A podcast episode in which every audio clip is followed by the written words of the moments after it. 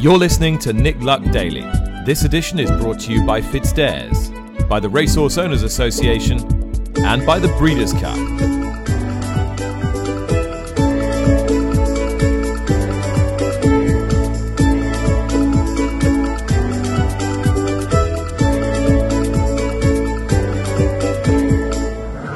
Good morning. It is Thursday, December the 8th. Cold, yes, it is here in TW11 today.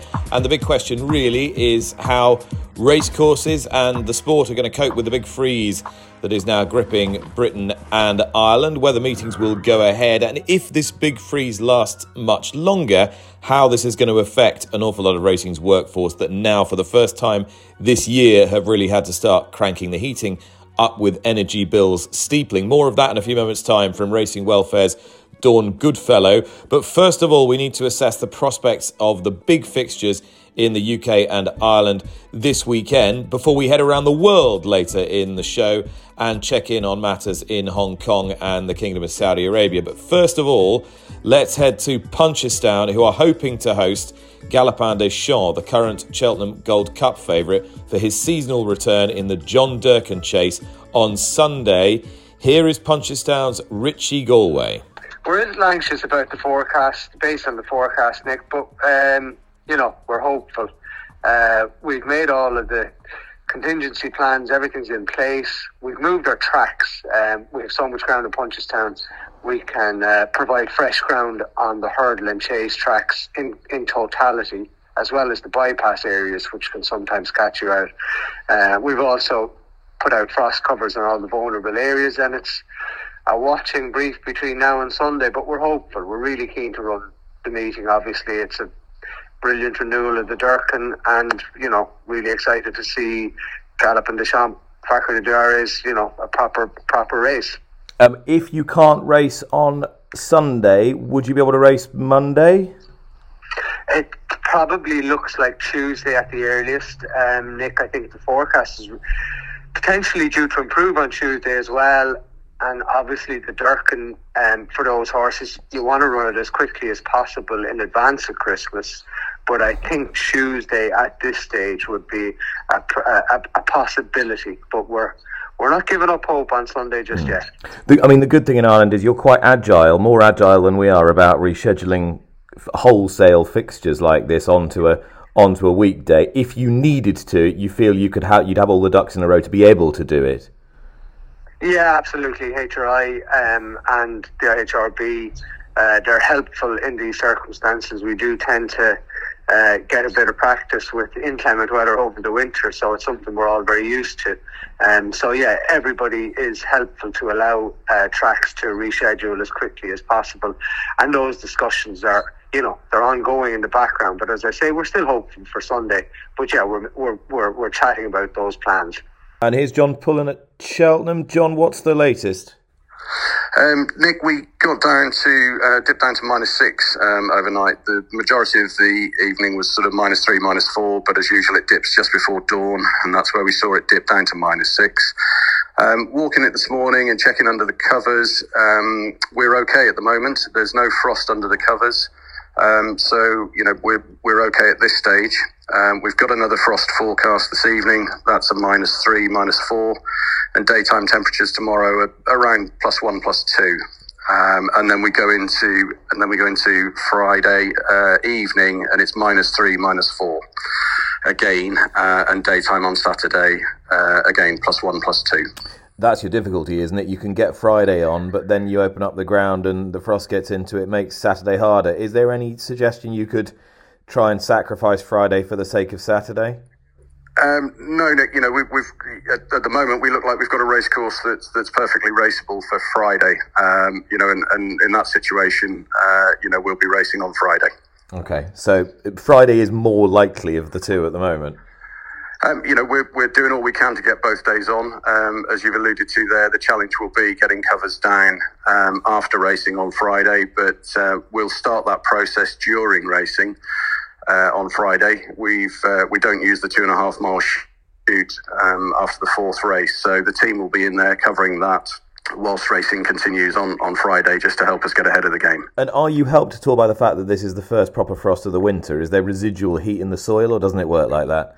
No, absolutely. So the start of the week, our soil temperatures were around five and a half degrees, and that's dropped down to sort of three degrees this morning. So uh, it's certainly a benefit that this is the first cold spell, and that soil um, uh, heat that, that we've got at the moment has certainly helped us. And obviously, we're it's the first meeting on the new course, so there's there's good grass cover, and, and we've not been uh, racing on it to date. John Pullen there from Cheltenham, and before that, Richie Galway from Punchestown. So the key news points there, as I welcome in David Yates, newsboy from the Daily Mirror. Dave, Punchestown agile enough to think about a contingency on Tuesday. I've spoken to Willie Mullins this morning. He said that he's desperate to get a run into Galopin des Champs, and he will be going to Punchestown come what may if they postpone to Tuesday. And of course, it would mean that Paul Townend could then ride both Energumen uh, in the hilly way at Cork because there don't seem to be any problems there and also Galopin des Champs. But at this stage, Punchestown still hopeful. And Cheltenham, it's the Friday Saturday problem there. But John Pullen said no, we'll press on and, and, and race Friday if we can. Yeah, the the Punchestown situation. I think reading between the lines, I think it's probably marginally worse, maybe than Cheltenham, even though they're hopeful. Um, the fact that they've made that contingency, uh, the I think the problem in Ireland at Punchestown is that the there's a prolonged period, isn't there, in during which the the temperatures are not due to not forecast to rise uh, above freezing. So that's their problem. Yeah, that the the issue, as John Pullen explained there, it it sounds like the uh, they have an identical forecast for both nights as as low as minus five, and the issue will be getting the uh, the the covers down after racing, provided that it takes place tomorrow. So that's where they stand. I think the um, the, the, there are positives for Cheltenham in that the new course is being used for the first time, uh, and they've got a, a, good cover of grass, all that jazz. Uh, the, the negative is that I think they they finished watering on I think it was Tuesday, so there's still a bit of moisture in the ground to freeze. So, um, hopefully, reading from what um, listening to John Pullen there, it sounds like he's hopeful that both cards will take place, and um, yeah, the the uh, contingency is in place for Punchestown next week. The first real freeze, then, since the the energy crisis started to engulf the UK, and that will clearly have significant implications for a, a large portion of racing's workforce. I've been speaking to the chief executive of Racing Welfare, Dawn Goodfellow, and these were, were her observations a few moments ago. That's right. We've got um, a, lot, a bit of a perfect storm. A lot of things have come together, as you say. It's always an expensive time of year, but this is our first real cold snap. Um, and also, the energy price cap, of course, has just gone up again. So there will be a lot of people very worried and worried about whether they can turn their heating on um, and keep themselves warm enough. And, and it's fundamental to everybody's well-being that they're able to do that. Hence the launch of our home energy grant um, that we provide. And that's for anybody who is currently working in racing or who has worked in racing, so retired staff as well. Uh, and uh, just tell us a little bit more about the home energy grant. We featured it briefly on the podcast a, a couple of weeks ago, but we want to keep it fresh in everybody's mind. That's right. So it's um, it's a one-off grant of three hundred pounds. There are eligibility criteria, but really don't worry about that. My key message is get in touch um, because our welfare officers can talk you through it and, and can help ascertain whether you are eligible. And even if you aren't, there may be other ways in which we can help you anyway. So, as I say, the absolute key message is get in touch. And you can do that either via our support line, um, which is 0800 6300 443, or go onto our website where you'll find that number, or you can email us about it as well. Are you particularly concerned at racing welfare given the perfect storm that you you described? Is there evidence to suggest that that there is a greater need at the moment amongst amongst racing's workforce and retired workforce? Very much so. So, in a normal year, going back over a number of years now, our primary spend would be on uh, physical health. Um, obviously, it's an industry um, which does carry some risks um, from a physical health perspective, whether that's accidents, injuries, illnesses. What we have seen over the last few months is that actually the emphasis is switching much more to people coming to us for financial assistance. So, yes, we are definitely seeing um, an, an, increase in that side. And of course, that follows on from COVID, um, where a lot of people were laid rather low in financial terms anyway, if they were furloughed um, and only on 80% of their income, or indeed laid off, or their partner um, was, then then you were already starting from a base that was distinctly wobbly. So we are definitely seeing an increase in that. I'm very very grateful. The, the reason that we're able to offer these grants is because the John Pierce Foundation has um, agreed to underwrite them. So we're incredibly grateful to them for that, obviously. And, and, clearly, as well, this is a, a, big time of year for, for fundraising, and, and I'd imagine that, that you rely heavily on, on what people can give generously during the during the festive period. Yes, we do. Um, all of our income comes from charitable donations, so that's a continual treadmill we're on. And of course, everybody's feeling the pinch now, so that's going to be we know next year is going to be challenging from that perspective. We're already finding that. So, you know, we would, we would raise something like three quarters of a million pounds a year from fundraising events. Well, already we're seeing that those are, people are drawing their horns in a bit. Um, so from a financial perspective, we know we've got a tough year coming up too. Dawn Goodfellow there, the chief executive of Racing Welfare. David Yates is, is still with me. David, it's going to be a, a very taxing and exacting and challenging few weeks and months for an awful lot of people. Yeah, it certainly is. With the hike in energy prices, Nick, I think, am I the only one who's noticed that when I go around friends' houses these days, the heating doesn't appear to be on? And I must admit that uh, prior to yesterday, I'd switched my own heating on here in Forest Hill just twice uh, once the night started drawing in. Um, however, as as we know, talking about the cold snaps that are affecting British and Irish racing now, and the fact that uh, we've we've lost. Uh, uh meetings to uh, the freeze this week. This is the point when it gets serious. Um, I think that there were forecasts in some parts of the country uh, for the temperatures to drop down to minus 10. And so, here, if you've got families and you need to keep the uh, the place reasonably warm, you've got no um, option now but to switch your heating on. So um, up until now, I think many of us have got away with it. But if this is uh, going to uh, come back over the next coming weeks and months, then clearly it's going to be a, pro- a problem. Um, there is help from the government, of course, uh, with regard to uh, heating bills. But yeah, it's it's going to be um, financially very hard for some families. I know it's something of a cliche, uh, perhaps these days, to talk about the choice between uh, eating and heating, but it's a ve- it's going to be a very real problem in a lot of households, and that, of course, will uh, hit those who work in horse racing as well as everywhere else. You've done quite a bit of work for Racing Welfare. Uh, tell me a little bit about the Carols concert next week. As you know, Nick, I don't normally like to talk about my work for charity, but like everybody in horse racing, uh, I have a fondness for racing welfare and I support them whenever I can. Um, the Carol concert takes place next week, so that's on Wednesday, December the 14th. It's at Tattersalls. Uh, for those of you who need a sat nav, postcode. It's CB89BT. Uh, doors open at 6.15 and the singing starts at 6.45. Uh, it costs seven quid to get in for adults and it's free for children. So if you're in the area next Wednesday afternoon, early evening, then please go along. You'll be lending your lyric bass to the proceedings? Um, I don't know at the moment. If I'm free, then I certainly will be. I I love a a sing song 365 days of the year, but certainly at Christmas with my lyric bass, as you say. A lot of other news: a change of the time, Dave, to the King George VI chase at Kempton on Boxing Day. What's prompted this? Yeah, indeed. The um, it's actually the football uh, that has prompted this, and it's not the World Cup, of course, because the World Cup final takes place on I think it's Sunday, December the eighteenth.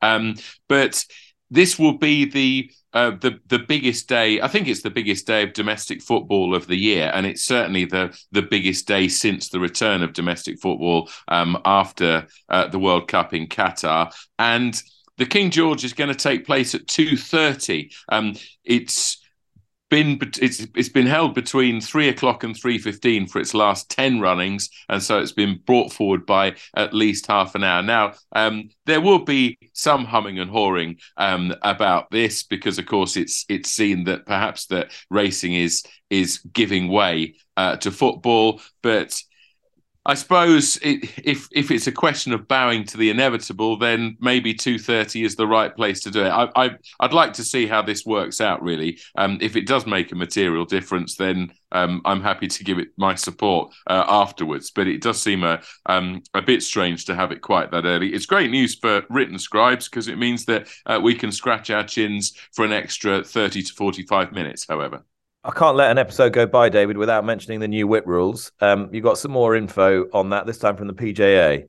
Yeah, the, the PJA has sent a whip rules reminder uh, to its members yesterday, reminding them of the, the bedding in period dates uh, over jumps the 9th of January to the 6th of February, and on the flat from the 27th of February uh, to full implementation on the 27th of March. Um, the Racing Post um, quotes a couple of jockeys just saying that this uh, transition period is expected to be hard. Richard Kingscote said, I think it's going to be hard for lads to adapt. Uh, but we've been told what we have to, so I guess we'll just have to get on with it. And those sentiments were echoed by uh, Jim Crowley. So we'll see how that goes on. I'm not going to get into uh, an argument now about the numbers and all those other things uh, that we've discussed before. Um, I think that it is going to be uh, a difficult process, however. And in that time, I think racing will have to fasten its seatbelt, uh, possibly for a bit of turbulence with regard to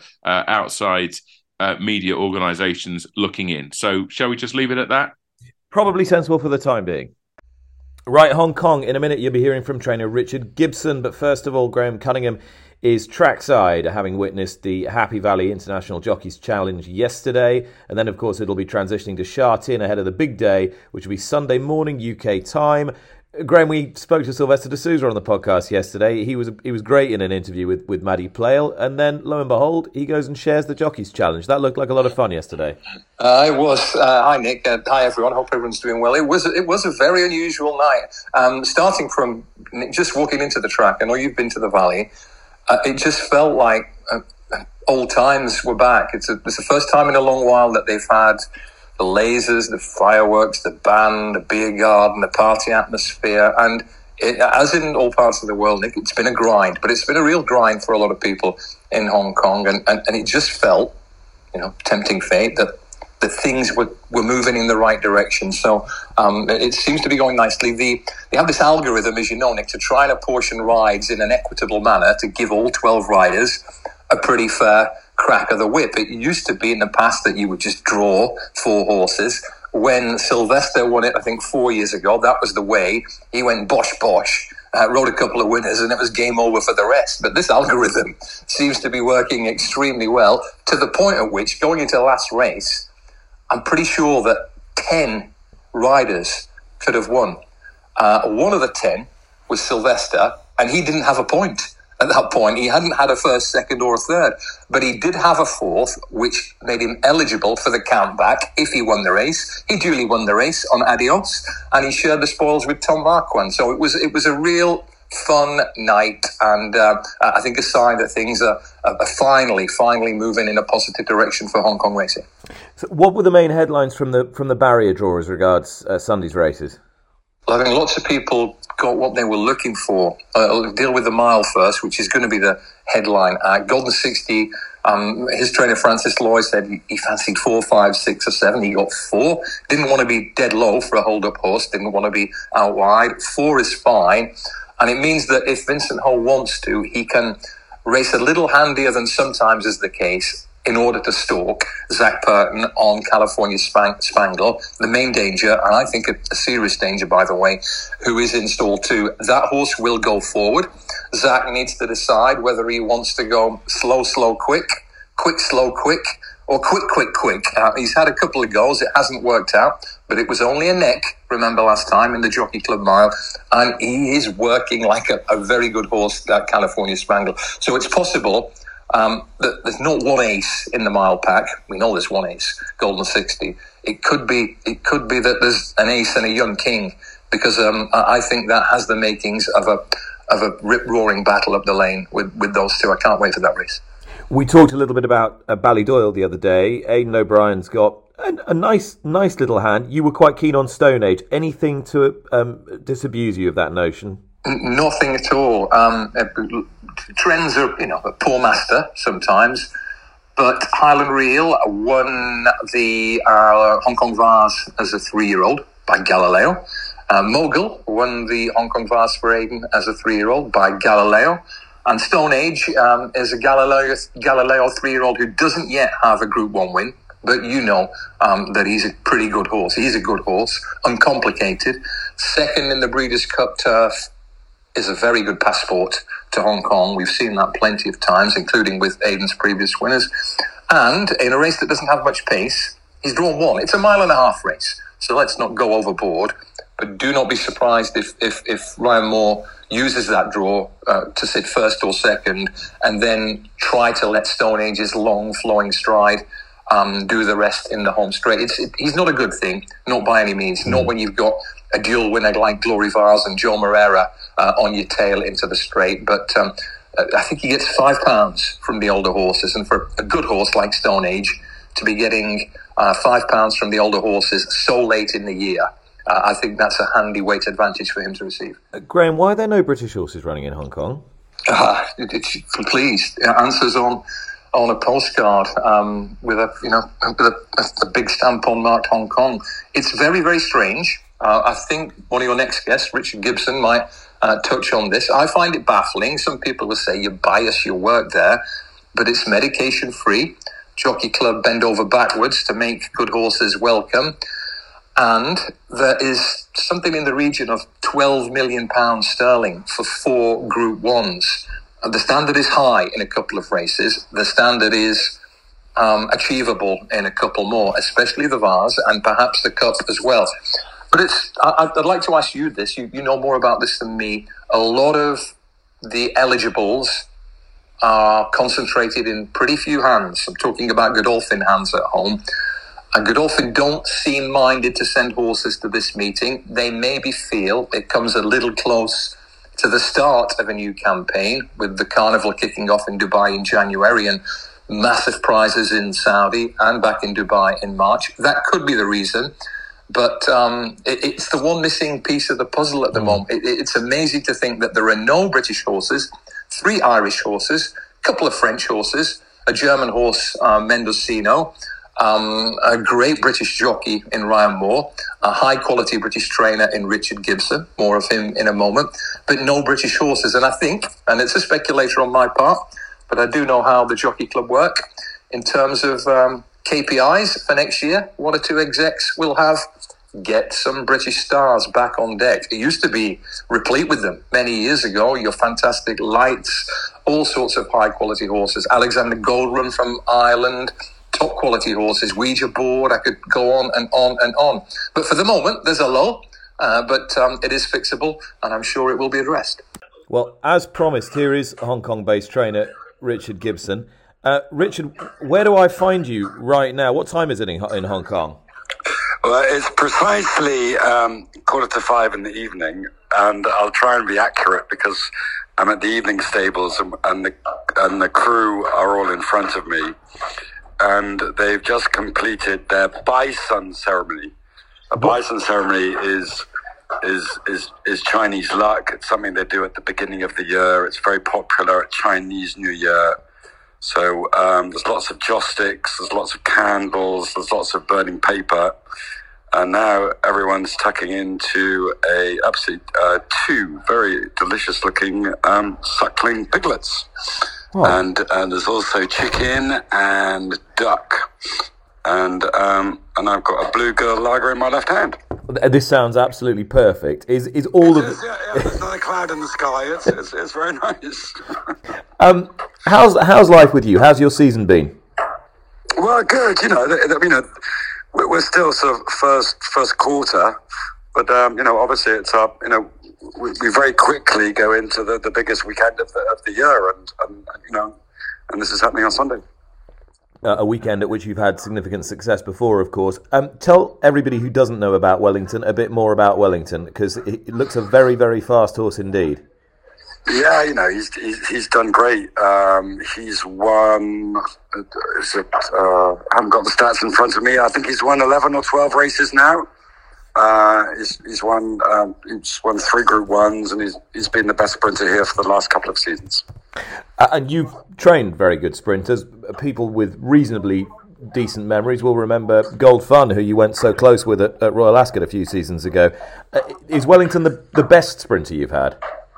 Yeah, he's faster than Gold Fun. Gold Fun was pretty uh, pretty flexible. We, we, we got him up to Derby distance and then a mile and sort of trained him to be a sprinter in older age. But um, Wellington's a much faster horse. He's by All Too Hard, and um, you know when he's on his A game, he's he's tough to beat. So it's one of those. It's basically one of those good Australian sprinting pedigrees, isn't it?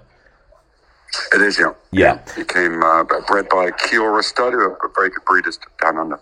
Um, so, just looking at this horse's progress through the last year, you've got a, a, a Group One victory over over seven, uh, a brace of Group 2 victories over six, another Group 1 win over six, and then last time was, was beaten at, at odds on behind Lucky Sweynesse. Are there reasons to think that he can bounce back? Yeah, he, you know, I've, I've, been sort of amusing myself by calling him Ronaldo all week. You know, he's a very expressive horse, and when something's slightly wrong, he, he rolls around on the floor and stands on three legs. And he just had a few niggles, and uh, he wasn't right after the race and uh, we're confident with Andermatt for the big one. And if he comes through this with flying colours, um, might he be a horse that we see in, in Europe next summer? Well, you know, it'd be very interesting. You know, i you know I've been saying all week, I'm, I'm, I'm gutted for poor Alexis Badel, who's got two screws in his ankle and, and, and is on one crutch with a, with a broken shoulder. You know, he, he would be riding the horse. He, he, he knows him very well, and um, you know, obviously it's terrific to have you know, Ryan's expertise and, and experience on board on Sunday. And, and, and of course, you know, he'll be the guy I'll, I'll be asking after the race on, uh, on, on, on, on future travel plans. But is it something that appeals to you? Obviously, it appeals to me as a as a European trainer, but um, you know, Mr. Chang from um, Kowloon doesn't know much about um, Royal Ascot or, or, or anything outside Hong Kong racing. So you've got to balance the books a bit. Um, we've been hearing from Graham and, he- and, hearing from you. Clearly, the buzz is back a little bit th- this week, or, or, quite significantly this week. Yeah, it was terrific to see Happy Valley on fire. You know, in all its pomp. Um, you know, last night at, at, at, the Valley, there was a good crowd in, and we haven't seen that for close to three years. And a uh, big crowd expected on Sunday. Japanese have come, uh, in, you know, another brilliant squad. And, uh, you know, with Golden 60 in Hong Kong, you know, we, uh, and, the Wellington and sprint division, you know, we, have got a couple of, you know, very good live chances. And you've just taken command of, of Thesis, the Royal Ascot winner, who I, I know was a, a pretty um, valuable and expensive import to, to, Hong Kong. How's he getting on? Yeah, well, uh, he runs on debut on Sunday, so uh, we're really looking forward to seeing him run. And um, uh, Ryan gets the ride on that because he knows the horse well, and um, uh, you know, he hasn't run since Royal Ascot, so he's he's going to be a bit rusty, but uh, we're still expecting um, a good debut from the horse. And, and Graham and I, I asked Graham the question: what, why not more Brits or any Brits coming for the for the HKIR? Is it anything you yeah, could you know, figure out? Know, I, I criticised Graham a bit. He kind of wanted the headline, but I, you know, I just look back in history and you know, seen so many great names. You know, it seemed only sort of 15 years ago you'd have a very strong squad of, of 30 European horses. And the, you know, Luca Cumani was, you know, he was a master at having one primed for this weekend. And, you know, the, the great mares, the, you know, the Snow Fairies, the Ouija boards, uh, uh, Richard Hammond's uh, Grey Filly, um, whose name I've forgotten. Um, you know, there have been some proper, proper Group One European performers have, have come here, and obviously massively respect Aidan O'Brien for you know bringing another good squad. But I, I hear on your podcast every every week there's no prize money. I, I'm, I'm, I'm surprised we haven't got a better European contingent. Trainer Richard Gibson there. We will be back in Hong Kong tomorrow. But now we are going to turn our attentions to Saudi Arabia as we build towards the 2023 Saudi Cup. But We'll be featuring what's been going on in the kingdom every week with our good friend Martin Kelly, who's been following the racing in the kingdom since the Saudi Cup's inception and is a, a regular on the circuit during the course of the entire year. And Martin, you know, we've just been hearing about Hong Kong really getting back into something like full swing after a, a difficult couple of years. And you know, we can expect much more of that when we, we get to, to Saudi Arabia in, in February. Yeah, the international racing scene, Nick, really sort of taking uh, prominence through the winter. And we're now just 79 days away from the Saudi Cup of 2023. All takes place back at King Abdulaziz Racecourse on February the 25th. And, and it's an event that's really progressed since it was first staged back in 2020. That huge prize pot of $20 million. The race, of course, awarded Group 1 status last year. And a terrific result for the locals, Emblem Road, locally trained and ridden as well. He beat a subsequent Dubai World Cup winner in Country Grammar. And I know, Nick, you've been down to Melbourne recently. The atmosphere down there is electric. You've been to the Breeders' Cup, but I thought the, the reception that horse got last year and the, the raw emotion of the crowd was, was something really special.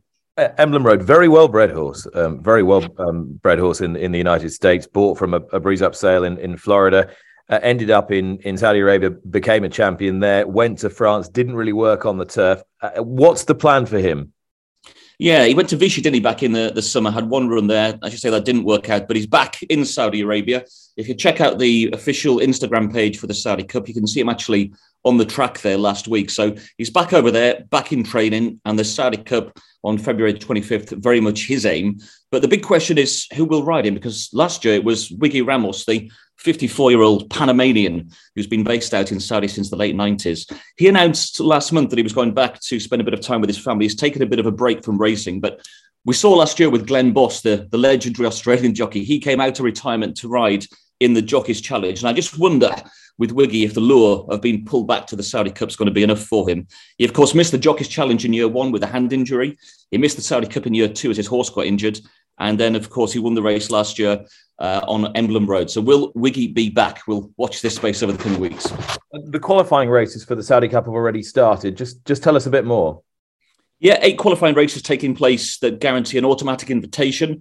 Uh, they take place in Saudi Arabia, Japan, America, and Bahrain. As you say, Bahrain trophy has already been and gone. That was won by Dubai Future for Godolphin. The Wolferton winner, of course, Dubai Future. Saeed bin Suroor saying after the race, he's on course for the Neom Turf Cup. So that's one in the bag so far.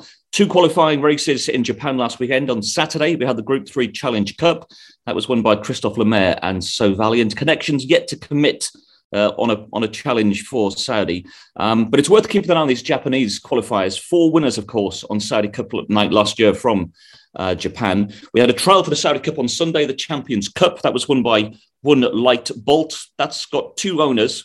One's keen to go to the Saudi Cup, one's not so sure. So we'll see if he does take his chance. The second horse, though, from there, that was Crown Pride. Connections of that horse keen uh, to get a slot in uh, Saudi Arabia. And that's been a, a, good trial, Nick, because three the last three winners from that race have all gone on to run on Saudi Cup night, including last year's winner, T O Keynes, who was eighth in the Saudi Cup. And a qualifying race to come this weekend at Nakayama on Sunday. It's a qualifier for the Riyadh Dirt Sprint. We'll give you news on that next week. But just worth pointing out that Dancing Prince, he won the race in Nakayama last year and went on to win on Saudi Cup night in the Riyadh Dirt Sprint. Uh, Martin, a, a, lot of people who aren't familiar with racing in, in Saudi Arabia will, will think, well, it's all about the Saudi Cup. It's not. It goes on pretty much year round now and is, is developing and expanding all the time. There's a huge domestic season. It is, yeah, and the, the international imports are becoming um, ever more prominent as well. The, the, the summer season is at a, a racecourse called uh, Taif, which is out towards the west coast of Saudi Arabia, up in the mountains. If you get a chance today, just Google Taif racecourse and that whole area. The scenery looks stunning. But they're racing back in Riyadh at the moment. The race Thursday, Friday, and Saturday, and the season goes on till the end of March. And we've got domestic Group One races taking place even beyond uh, the Saudi Cup. As well as that, they've had a big sale, Nick, over the last few days. It ended on Tuesday. It was a yearling sale. Were 500 horses went through the ring, and the lead lot was a horse by not this time who sold for 1.3 million SAR, which is around 300,000 pounds. Um, and of course, as I say, they're racing Thursday, Friday, Saturday. The big race this weekend is the final race on Saturday, 7.30 local time. It's the Board of Directors Cup. Seven horses going to post, and the top-rated horse in that is Al Mazraj, who's uh, rated 102. He disappointed last time, but he's been highly tried. He's four from nine so far, and we'll see a big showing from him in the feature race. And don't forget, you can see all the racing from King Abdulaziz race course on the YouTube channel, and you can keep in touch there with what's happening over in Saudi Arabia. Okay, thank you to Martin. David Yates, newsboy from the Daily Mirror, is still with me. You've got something for me for this afternoon. Yeah, we're going to the 7:30 race at Chelmsford City. It's the Hendo's birthday bash handicap. So uh, many happy returns, Nikki. You don't look it. Uh, number eight, Hit Mac, a horse who was second on nursery debut at Lingfield last time for the very much in form George Boughey. I hope that he can go one better here. 7.30 race at Chelmsford City. Selection is number eight, Hit Mac. There you are. That was Thursday, December the 8th. Do stay warm. We'll see you tomorrow. Bye bye.